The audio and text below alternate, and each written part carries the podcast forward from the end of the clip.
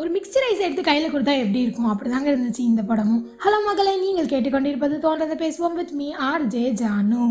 பாக்கியராஜ் கண்ணன் அவங்களோட இயக்கத்தில் வெளிவந்த இந்த சுல்தான் படம் பல கதைகளை ரிசம்பிள் பண்ணுற மாதிரி எனக்கு என்னவோ தோணுதுங்க.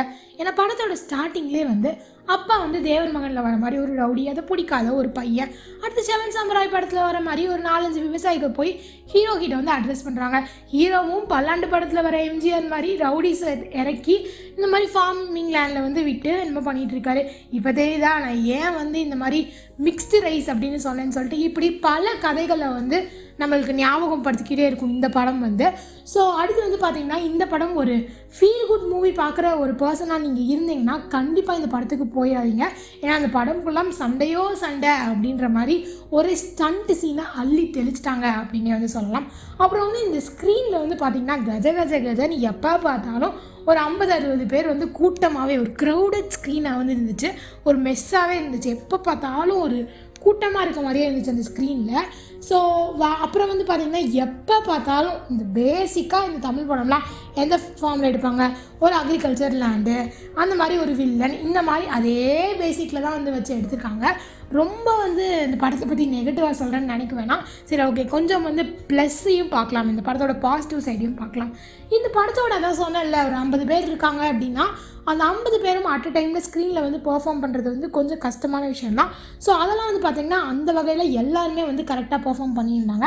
அண்ட் ஹீரோ ஹீரோயினான Karthik and Rashmika no doubt அவங்க அவங்களோட பாட்டை வந்து கரெக்டாக பண்ணியிருந்தாங்க.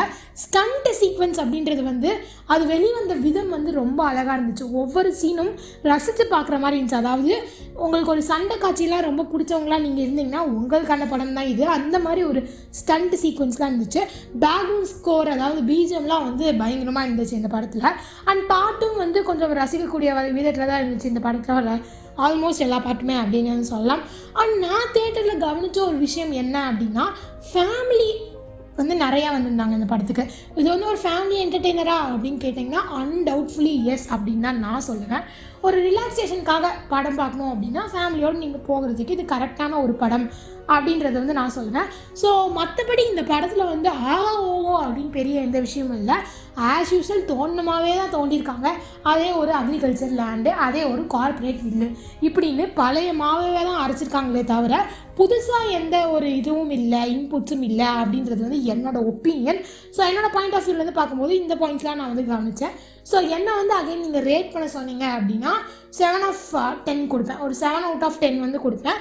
ஸோ பார்க்கலாம், ஓகே டு வாட்ச் அப்படின்னு நான் வந்து சொல்லுவேன். இந்த again again again and again நான் சொல்லிக்க வேண்டியது என்ன அப்படின்னா, இது வந்து முற்றிலும் என்னோடய ஒப்பீனியன் மட்டும்தான். சில பேத்துக்கு சில படம் நல்லாயிருக்கும், அந்த மாதிரி இருக்கும் இல்லையா, அந்த மாதிரி என் சைட்லேருந்து பார்த்தீங்கன்னா ஓகே டு வாட்ச் அப்படின்னு தான் நான் வந்து சொல்லுவேன்.